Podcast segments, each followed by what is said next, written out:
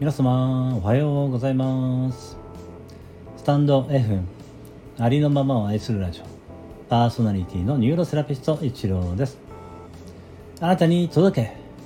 みんな違ってみんないい。あなたはそのままで最高最善完全完璧。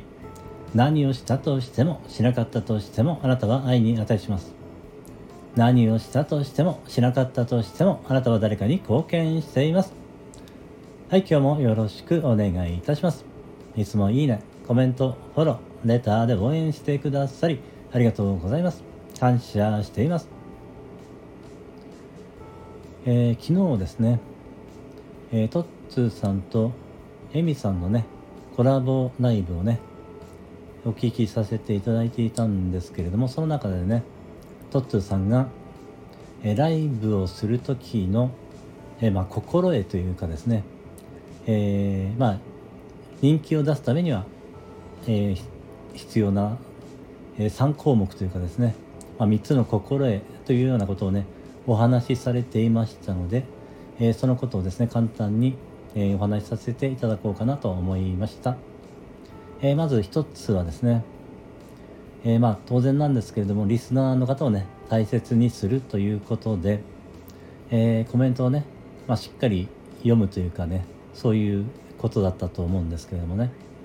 リスナーの方を、本当にね大切にするということですね。そして2番目がですね、楽しい雰囲気を出すということですかね。そのためにはですね、やり取りできる人を、一人探して、その人にですね、ちょっと、きつめのことを言っても、大丈夫な人ということですかね。そこでち